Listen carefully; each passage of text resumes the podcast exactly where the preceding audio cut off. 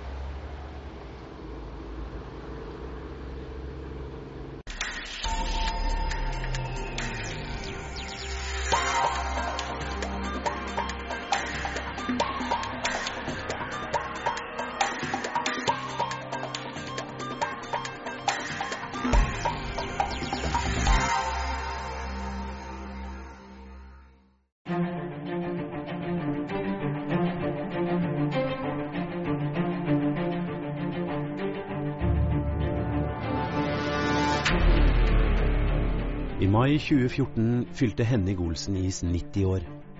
Det startet på et bakrom i en tobakksbutikk, og er i dag en av Norges største og mest moderne iskremfabrikker. I 1919 dro unggutten Sven Henning Olsen fra Kristiansand til Chicago. Han reiste over for å prøve å finne sin forsvunne eldre bror. Dessverre fant de ham aldri. Men Sven fikk etter hvert en jobb som ismester på den danske herr Knutsens iskremfabrikk, og slik begynte det. De så likte seg veldig godt i USA. Det var mulighetenes land. Det var masse du kunne finne på. Veldig mange muligheter. Så han sendte brev til forloveden, Ebba, og spurte om ikke hun hadde lyst til å komme med over til USA. Eh, Det hadde hun ikke. Hun ville være i Norge, så hun eh, sa at eh, må du komme hjem, ellers så må jeg finne en annen. I 1923 pakket han sine nyervervede iskremkunnskaper og satte kursen tilbake til Kristiansand. Der startet han i 1924 en kiosk i Markens gate og begynte så smått med iskremproduksjon på bakrommet. Da brukte de sånne i kvern som dette, eh, der du fyller i eh, salt eh, og knust is her, som kuldemedium.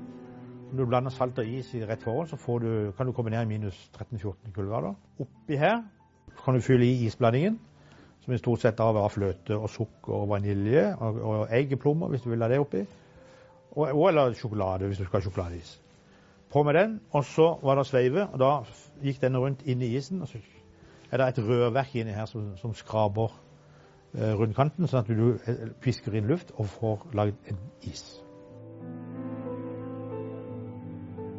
Kiosken i Markens gate var en av de første iskremproduksjonene i Norge. Den gang var det ikke noe som het frysedisker, og iskremen måtte selges fersk før den smeltet. Svens sønn Otto fikk jobben med å rope det ut som en levende iskremreklame. Etter hvert som eh, utviklingen gikk, og de begynte å tjene gode penger på iskrem, ved at de også støpte ispinner, eh, så begynte de å utvide eh, med flere butikker rundt i byen. Det var typiske sommerbutikker som solgte nesten bare iskrem. Og så kom da krigen. Og da var det jo slutt på alt. Du fikk jo ikke råvarer, du fikk ikke sukker, ikke fløte. Så da stoppa produksjonen opp.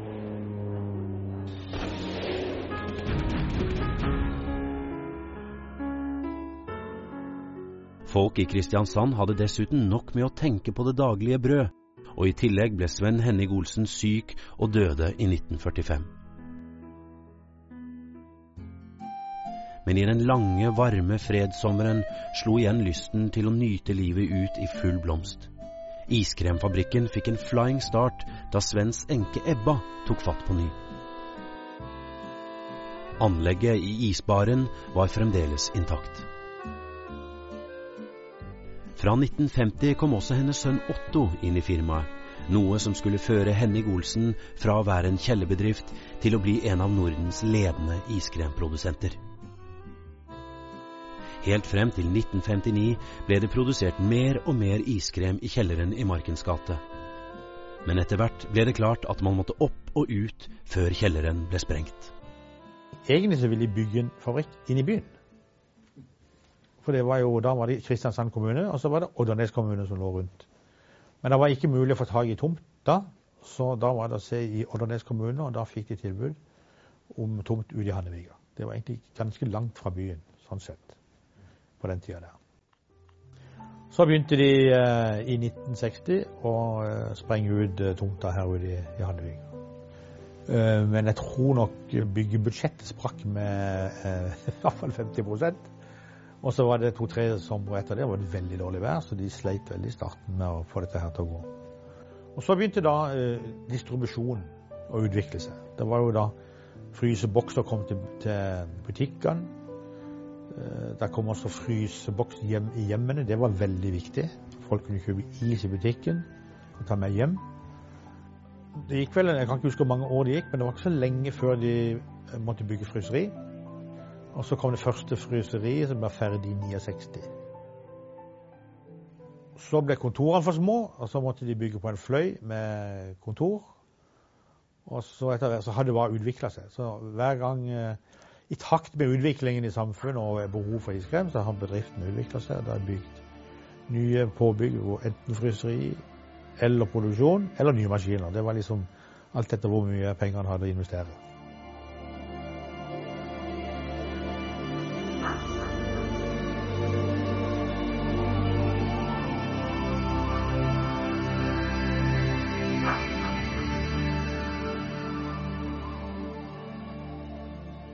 Jeg begynte jo i 1980 med Espen. Vi begynte å jobbe her, vi skulle bli kjent med fabrikken og sånn. Og så, når vi kom ut på midten av 80-tallet, så kom, begynte kjededannelsen. Flere og flere mindre lokale kjeder ble samla til større kjeder. Og disse kjedene sa at ja, etter hvert at hvis du vil selge til oss, så må du dekke hele Norge.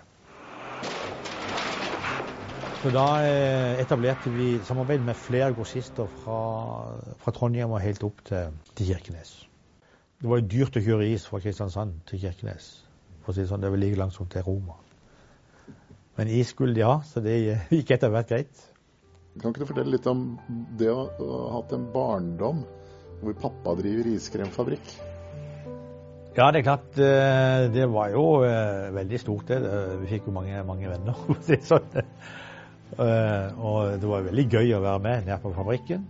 Når vi flytta ut i Hanneviga, så hver gang vi hadde bursdag når vi ble gamle nok, så var vi nede og skjøt med luftgevær. Inne. Det var i november, dette. På blink. Og så fikk vi lov å spise så mye is vi ville. Det var fantastisk gøy.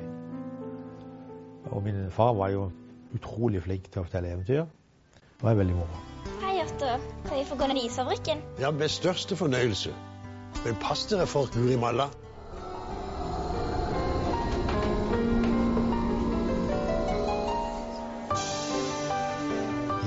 dere. Dette er litt av et eventyr. Og det er ikke minst fordi vi streber etter å bare bruke de aller beste råvarene. Dyktige ismestere setter sin ære i å skape de beste smakene. Se. Og her har vi Guri Malla, der hemmelige oppskrifter forvandles til de deiligste iskrevlandinger. Det er nesten som et mirakel å se åssen de blir til. Fra knallgod Kaptein Sabeltann-is til den eksotiske dyreparkisen. Så Henning Olsen-is må det gjerne stå på hver eneste iskrem. Ja, Otto. Nå vet du hva dere kaller isen. Ja, vi kaller den kremen av iskrem.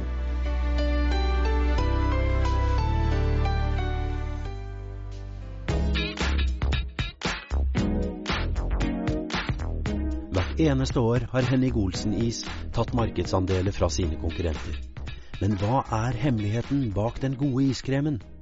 Men en god iskrem, det er jo eh, godt håndverk. Eh, så må du være litt lidenskapelig, tror jeg. Og lete fram gode smakskombinasjoner. Hemmeligheten er nok summen av veldig mange forhold. Veldig lang tradisjon. Vi har veldig flinke folk på utvikling. Eh, og vi har liksom etablert det vi kaller for vår egen smak. Og det vet vi Vi har kanskje ikke beskrevet den så, så nøye, men vi vet hva det er når vi smaker det. Selv om iskrem fra Henning Olsen-is er et resultat av godt håndverk, så er også denne produksjonen i forandring i takt med den teknologiske utviklingen. Mer og mer av produksjonen overlates til roboter, slik som denne pakkemaskinen som kan pakke 18 000 kronesis i timen.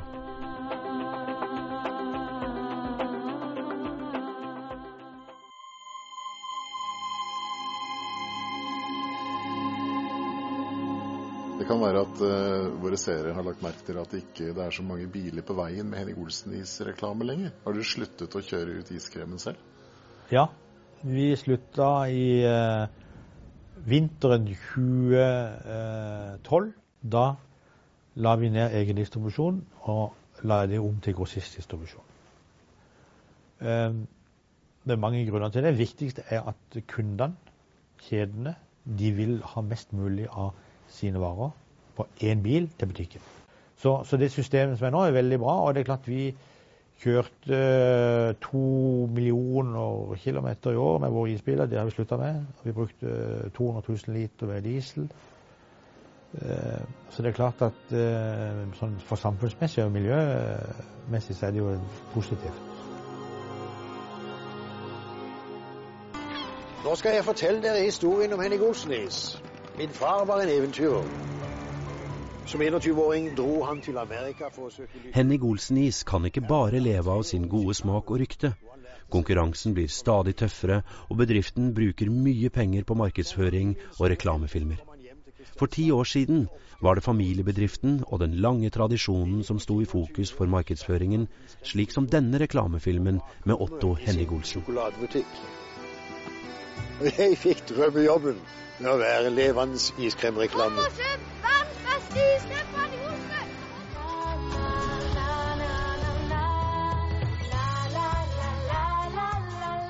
Så kom det noen år der Sørlandet og den lokale tilhørigheten hadde fokus. Markedsdirektør Chris Foss er en av dem som har ansvar for å fange opp trendene i markedet. Hele hemmeligheten ligger i å distansere seg fra konkurrentene. Og da er det de fortrinnene man har, som har vært liksom det vi har satt fokus på. Og familiebedrift, forkjærlighet for gode, gode produkter og lokal tilhørighet, hvor man virkelig satser, det er en eh, posisjon som det har vist seg at markedet setter pris på. Det er litt eksotisk på en måte å kjøpe iskrem fra Sørlandet eh, i en lang periode nå. I'm Doug. I've been working as a cop for a while now. One day I noticed something kind of weird. Every time I said, Men i år har denne filmen gått på TV. Hvor har det blitt av familietradisjonen og den lokale tilhørigheten? Hva er det som har skjedd? then I don't know, maybe I got a little carried away. Freeze. Well, somebody must have seen it and filmed it and put it up on the internet because I get a call one day from this guy, Hennig Olsen. Yellow. He says he wants to use my talents on fresh berries mixed into his frozen yogurt. Who names their kid Hennig? I said, sure, as long as it's low fat. I don't like fat. And then he goes and spells my name wrong. It's Doug, D-O-U-G, Doug. Freeze! I'm calling Hennig. Forholdet er jo den at nå har vi vokst eh, jevnt og trutt i mange, mange år. Og tidligere så hadde vi jo en ganske heldig situasjon. Vi var litt sånn i angrepsposisjon og eh, litt sånn underdog på en måte. Eh, det er vi ikke lenger. Nå er vi tilnærmet like store som vår største konkurrent. Amazing fresh strawberry. Freeze! Amazing fresh frozen strawberry. Og konkurransen produktene imellom begynner å hardne til. mer enn eh, konkurransen mellom leverandørene. Amazing fresh pear. Freeze! Amazing fresh frozen pear. Og frozen yoghurt er jo eh, et nytt produkt, og da har vi valgt å gi den en veldig fokus. Det er en trend i markedet, og vi satser helt og holdent på enkeltprodukter fra nå av. Men dere er ikke redd for at folk ikke skal få med seg at dette faktisk er laget av Henning Olsen? At, dere, at vi nå begynner å tro at dette er noe som dere har importert fra utlandet? Eh, Vi er jo eh, ikke engstelige for det, men, men vi tenker selvfølgelig på det. På den annen side så vil du se av reklamefilmer og det materiellet vi lager, at eh, vi er nokså nøye på å understreke at det er Henning Olsen som, som står bak, uansett.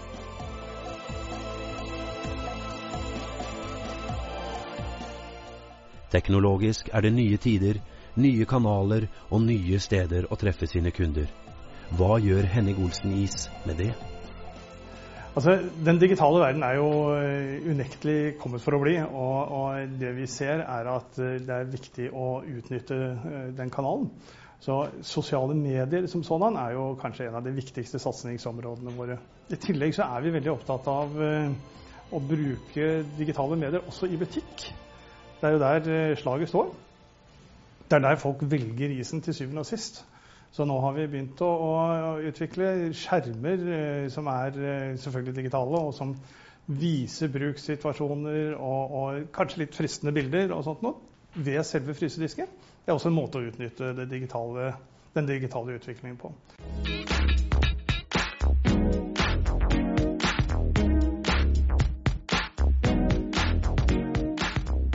Jeg, jeg tror og jeg vet det har stått mange beilere på døra til Jenny Olsen Is og hatt lyst til å kjøpe dere opp.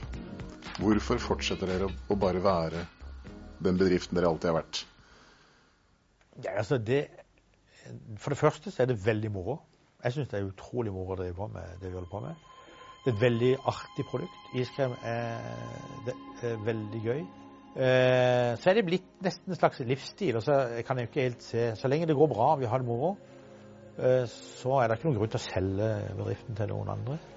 Dette er jo liksom noe av familie, eller iallfall livsverket. Så er det veldig mange, utrolig mange flinke medarbeidere. Så det blir en del av livet ditt. Og da er det vanskelig å skille seg. Er det mange som ønsker å kjøpe dere i dag? Ja, det er det helt sikkert. Det er stadig noen som er på, på døra sånn, men vi sier nei, og da er Altså, i år er jo Henning Olsen 90 år. Målet er selvfølgelig å runde 100 om ti år til. Så da er jeg er 70 år, og da skal det bli interessant å se hvem som fremdeles er- Eller hvem som er med av familien da, i eh, selskapet. Helt til slutt, Pål, har du et godt desserttips til oss? Ja, så vi har jo, uh, hadde jo en uh, filmsession sammen med Trond Moi, og det var jo veldig moro. Det var Der lager jeg min favoritt, og han lager sin favoritt. Takk for at jeg fikk lov å komme til Isens hule. Ja, det er spennende. ja, det blir spennende. spent på hva du kan lage. Flambert bananasplitt. Så det blir litt spennende. Det høres fantastisk Hva skal du lage, da? Ja, er Jeg tenkte jeg skulle eh, lage en liten drikk til oss, så vi kan ha mens vi jobber. Skal vi prøve å se hvem som lager det beste? Det Ja, det kan, kan vi, det kan vi godt prøve Hæ? på. Ja. Da skal jeg lage en uh, indisk lassi. Hva slags krydder har du oppi da? Da har vi litt uh, koriander og litt uh, kurkumin, og så har vi karve. Please yoghurtis, selvfølgelig. Sånn. Og så skal vi ha oppi litt krydder. Det blir spennende. Ja. Koriander i is, du. Hæ? Ja. Det er frist av Så freser vi. Skal vi se. Blir spennende hver gang. Hæ? Kjempegodt. Det er godt, da. Ja, så litt uh, limejuice oppi i tillegg, så får vi litt sånn friskhet i, i kremen. Ja. La det gå varme forsiktig, sånn at det blir lys, lys karamell, og så skal vi begynne. Liten klump med smør oppi. Kjører vi bananene.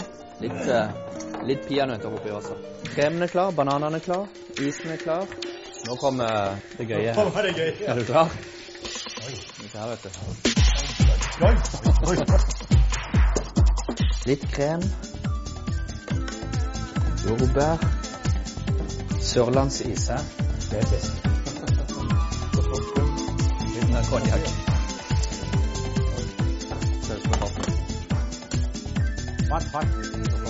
Flambert, flambert Ja, bananasplitt. nydelig. Det blir ny slagord til neste sommer. På kampen. Takk for kampen. Veldig hyggelig. Det var gøy.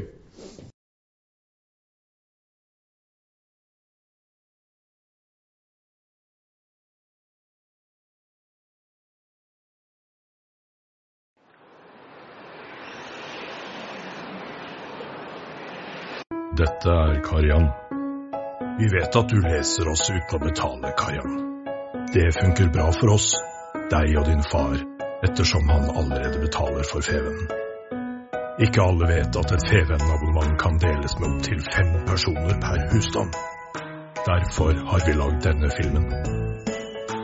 Federlandsvennen, en del av din hverdag, hver dag. Oi, imponerende boble, Karian.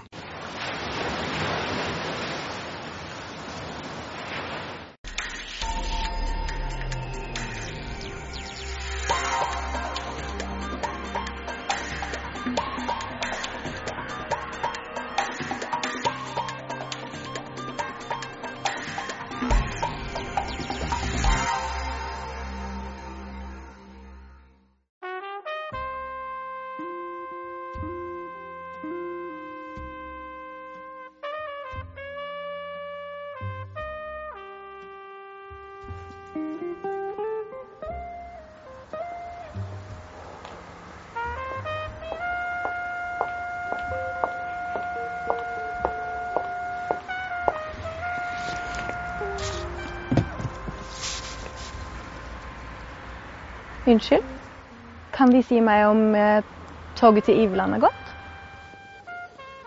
Da er jeg redd de er for sent ute, frøken. Og? Er det lenge siden det gikk? Ja, det gikk den 1. september 1962, hvis ikke jeg husker helt feil. Det er typisk meg å ikke rekke toget. Hva i all verden skal jeg finne på nå? Ja, kanskje jeg kunne forbyde byde frøkenen på et lite glass portvin i jernbanestasjonens restaurant? Nei, vet du hva. Nå syns jeg de har en temmelig smalsporet fantasi. Jeg er ikke smalsporet, men eh, Setesdalsbanen, den er smalsporet, den. Nei, men se, der kommer det jo et tog. Ja. Men det går dessverre bare til Røyknes stasjon. Eh, De får ha meg unnskyldt, frøken. Jeg har en jobb å gjøre. Hva med den portvinen, da? Ja, Men kjære dem, frøken. De serverer ikke alkohol på Grovane stasjon, og i alle fall ikke på en søndag. Farvel.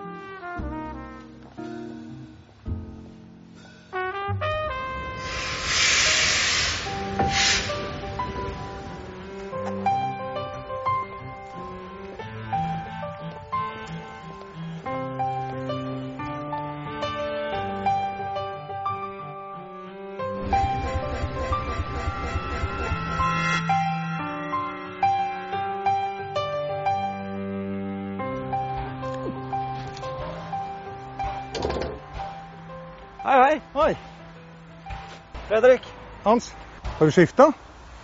Skifta? Du gikk deg i jakke og bukse, hatt og koffert i stad. Hva med den søte unge damen du hadde med deg? Damer? Skift? Altså, vet du hva? Jeg tror dere i Setesdalsbanens venner lever litt i fortiden, ja, altså. Ja, det gjør vi. Vi prøver å gjenskape den. Dere gjør det, Ja, Så fint, da. det er noe av gamet. Uten fortid fins det ingen fremtid. Nei, den var, eh, den var dyp. Utviklingen er jo en del av historien, f.eks. når det gjelder kommunikasjon. Ja. Og sånn som jeg ser det, så er Setesdalsbanen en, en, et lite ledd, men et veldig viktig ledd i denne utviklingen. I hvert fall lokalt, da. Ja, I hvert fall for å knytte Setesdal, altså Setesdalen ned til Kristiansand.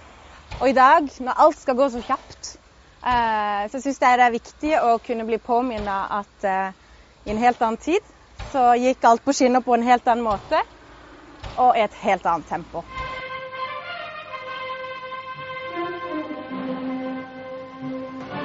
Den fikk ikke noen lang levetid til jernbane å være. Den levet bare fra 1896 til 1962. Setersdalsbanen går jo i hele sin strekning langs elven Notra, som vi rett som det er får føling med. Når du ser et sånn gammelt damplokomotiv, så er det jo noe som liksom varmer en litt ekstra òg, da. Men du, skal vi kjøre snart? Er vi klare? Vi er klare. Flott!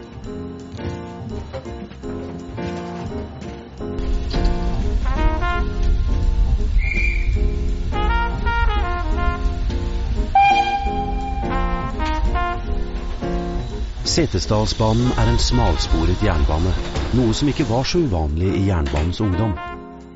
Her ved Grovanet, der Sørlandsbanen møter Setesdalsbanen, ser man tydelig forskjell på den smalsporede skinnebredden på 1067 mm og normalsporet på 1435 mm. Fordelen med smalsporet var at man kunne bygge billigere, ha lettere materiell og legge sporet i brattere kurver. Faktisk var det norske smalsporet den vanligste sportypen både her i Norge og i flere andre land i mange år. Det ble innført av jernbanedirektør Carl Pil i 1857. I dag er Setesdalsbanen den eneste av Pils jernbaner som er bevart i opprinnelseslandet Norge. Og ser man togmateriellet og skinnegangen under ett, er Setesdalsbanen blant de eldste jernbaner som er bevart overhodet, og med potensial til å bli et jernbanemuseum av internasjonalt format. Samtidig vil det kunne bidra til å løfte Carl Pil fram som en av 1800-tallets store internasjonale jernbanepionerer. Togturen i dag eh, tar ca. 23 minutter, og eh, den er totalt sett eh, 7,97 km lang. Endestasjonen er Røyknes. Og eh, den strekningen vi kjører i dag, er faktisk under 10% av det den strekningen var i ordinær drift. Så kan vi takke noen entusiaster fra Dansk eh, jernbaneklubb, som eh, kort tid etter nedleggelsen i 62 tok initiativ til å bevare 4-5 km av banen. Og året etter så ble Setesdalsbanens eh, hobbyklubb etablert. Og året etter der igjen, i 64, så kjørte det første museumsjernbanetoget på Setesdalsbanen. Og da var vi faktisk Norges første museumsjernbane. Det er ikke dårlig. Første. Vi er på den første museumsjernbanen. Og her trenger vi nok alt det maskinen har av krefter. Men det går da, det også. Den 21. juli 1891 tok kong Oskar 2. det første symbolske spadestikket, som markerte innvielsen av anlegget Setesdalsbanen. Men det egentlige anleggsarbeidet startet ikke før i januar 1893, og knappe fire år senere, den 25. november 1896, ble Setesdalsbanen offisielt åpnet mellom Kristiansand og Byglandsfjord.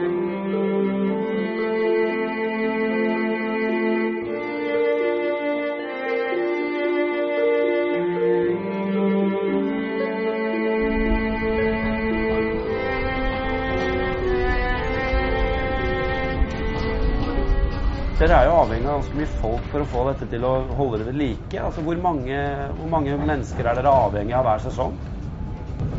Du, vi er avhengig av enormt mange mennesker. Og hadde det ikke vært for eh, entusiastene i uh, Setesdalsbanens venner, så hadde det nok ikke gått tog i dag. Eh, de er med hver eneste søndag og eh, er togfører og lokfører og tar alle tjenestene som faktisk må til for å få toget til å gå. I tillegg er vi jo noen eh, dedikerte ansatte også.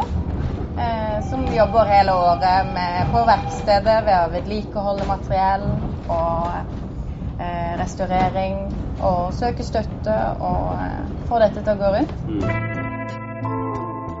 Men fra starten gikk banen så absolutt rundt. Den ble en umiddelbar suksess. Ikke bare markerte den et tidsskille for innbyggerne i Setesdalen, da reisetiden f.eks. til Kristiansand ble betydelig kortere, og alle industribedriftene langs banen fikk dessuten et betydelig oppsving pga. jernbanen. I 1919 toppet banen med 400 000 reisende og rundt 130 000 tonn gods.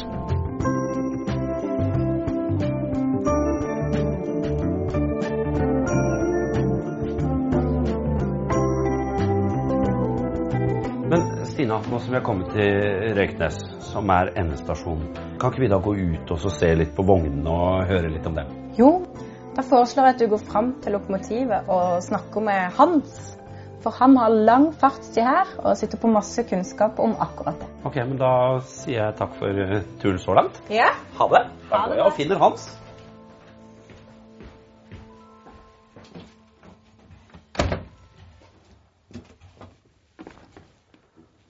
Hans! Ja. Kan ikke du eh, fortelle meg litt om vognene her? For jeg har jo lest at eh, etter nedleggelsen i 1962 så begynte de å brenne vognene allerede dagen etterpå. Så dette her, eh, Hvor kommer disse vognene fra? Denne vognen her, den kom fra Tamsandbanen. Det var den første elektriske jernbanen i Norge. Eller en av de første. Den siste vognen som vi har i togsetet her i dag, den konduktørvognen, den ble overført hit rundt om 1945 fra Arendal-Åmlibanen. Det er godt at vi fra Arendal kunne bidra med noe, da. Er ikke det bra? Jo, det er bra.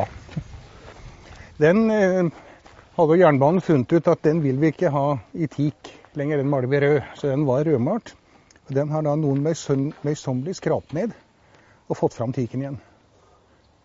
Og blitt restaurert tilbake igjen, nesten som man var ved, ved leveransen i 1913 til Arendal-Åmli. Men hva ble, hva ble den vognen brukt til? Altså, Du sier konduktørvogn, men Altså, det var en vogn som var med i, i passasjertog, sånn som her i dag. Eller godstog, for den saks skyld. Og Da hadde konduktøren sitt tilholdssted der, hvor han kunne sortere tjenestepost og alt som skulle være med, og du hadde reisegods i, i midten her. Så når jeg kom med masse bagasje, så vær så god, det skal inn her. så ble det lempa inn der, ja. Her var koffertene. Her var koffertene. Høyeste grad. Og jeg har jo disse flotte kupélampene som eh, var belysning i, i eh, passasjervogner. Faktisk helt opp til tidlig på 60-tallet hadde jernbanen i drift vogner med parafinbelysning. Ellers var det utstyret som tilhørte konduktørtjenestene. Du hadde signalskiver, du hadde ekstra lamper for å vise det siste vogn i toget. Og så er det håndbremsen, da. For å kunne ta stopp på toget hvis det skulle være noe. Sånn er det. Nei, vi får vel uh, se å fyre i gang uh, dampen igjen, er du ikke Ja, enig i vi det? får, vi får gjøre det. Jeg får på kikke litt igjen på den.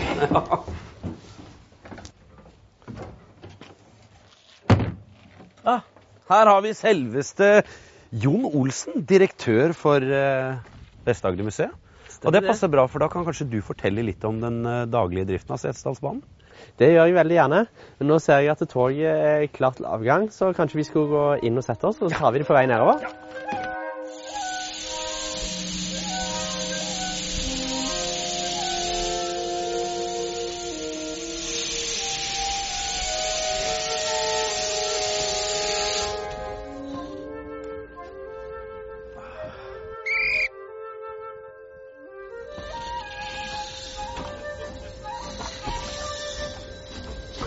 I dag så er jo Setesdalsbanen en del av det store Vest-Agder-museet og har et veldig bredt ansvarsområde. Både jobber vi med ting som kanskje folk tenker er vanlige museumsoppgaver. Vi skal ta vare på gjenstander, foto, de historiske minnene om banen. Men det som gjør Setesdalsbanen spesiell, er jo at eh, den òg er i drift og krever et løpende vedlikehold for at eh, tog og vogner skal fungere sånn som de gjør eh, i dag.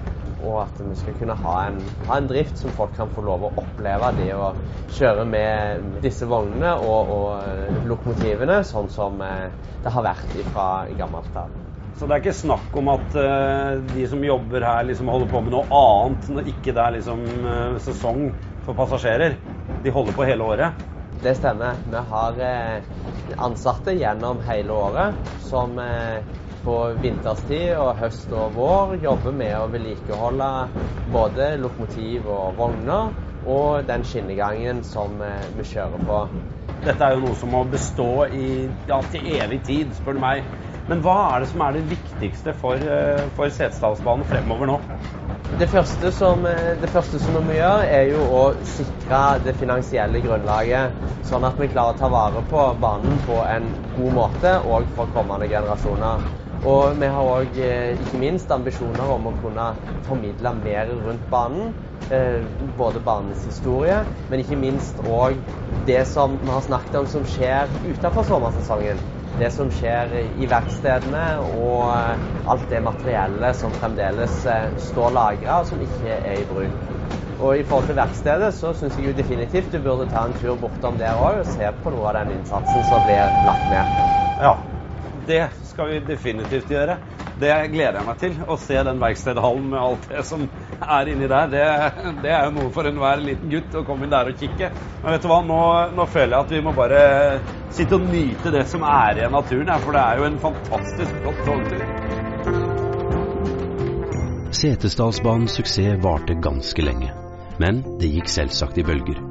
Annet under krigen ble det et skikkelig oppsving, men mot slutten av 1950-tallet var det ikke mye lønnsomhet igjen. NSB ville kvitte seg med alt som het damp, og til slutt vedtok Stortinget å legge ned banen. Siste ordinære tog gikk den 1. september 1962.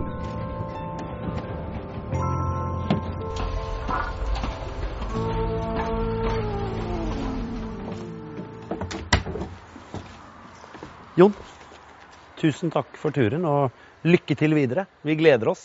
Takk for det, i like måte. Og ha en fin, fortsatt fin dag på Setesdalsbanen. Det skal vi ha. Og så farvel til Setesdalsbanen. Den er ikke mere. Nå kan vi bare huske, og kanskje av og til fortelle, at det var en gang.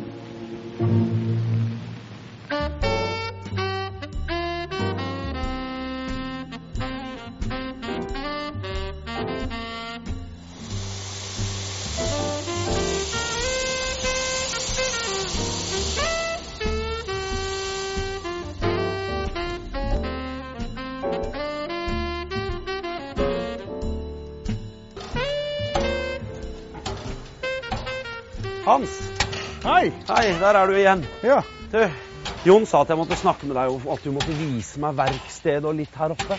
Ja, selvsagt. Ja. Det må vi gjøre. Men hva er det du har her, da? Ja, Det er hele serviceområdet til, eh, til Setesdalsbanen. Okay. Anlagt her i 38, da Sørlandsbanen kom. Ja. To forskjellige sporvidder, vet du, da måtte du laste om. Det er det som var, ble skjebnen til banen nå.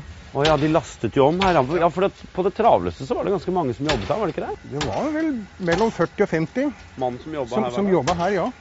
Som er stall og verksted og omlasting. Men du, vet du hva jeg har veldig lyst til å se? Verkstedet. Ja.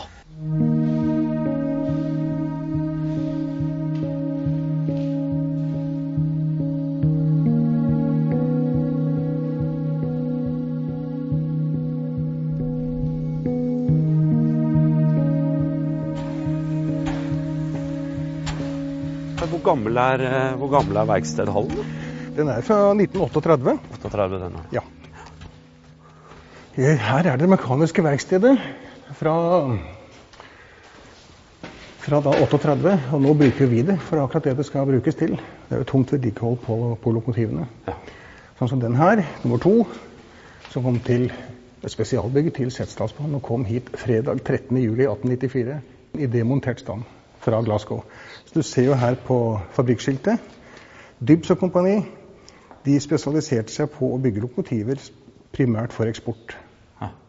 Men dette er, altså, dette er det originale, et av de originale lokomotivene? Det er et av de originale lokomotivene. Det, der gikk anbudet til, til Dybs. De gikk ut i begynnelsen av mars i 1894, og det ble levert midten av juli. Det er kort leveransetid. Prøv Ja, det er ganske det. Prøv det i dag, sier jeg. Nei. Men hvor mange er det som jobber her inne, da? Sånn Ja, Fast så er det en eh, tre, fire, fem stykker. Noen timelønte, noen, eh, noen fast. Så er det de frivillige i tillegg. Og da snakker vi om ja, Det er litt avhengig om du sier frivillig. om På, på dugnadene så kan det være en 10-20 stykker, det kan være et par stykker. Kjøresøndagene så er vi sted mellom 10 og 20 stykker. Men totalt så er det ganske mange frivillige som er med og hjelper til rundt Setesdalsbanen? Det er det. Vi er en, I løpet av sesongen er 40-50 stykker som er innom. Det er Ja. både sikkerhetstjeneste og uten. Det er ganske imponerende. 40-50 stykker som stiller opp frivillig for at dette her skal fungere. Det, det står det respekt av. Det er jo moro. Ikke sant? Det er, det er et levende museum. Du kan se det, lukte det, føle det, høre det. Det er ikke noe som er kaldt og du ikke får noe inntrykk av.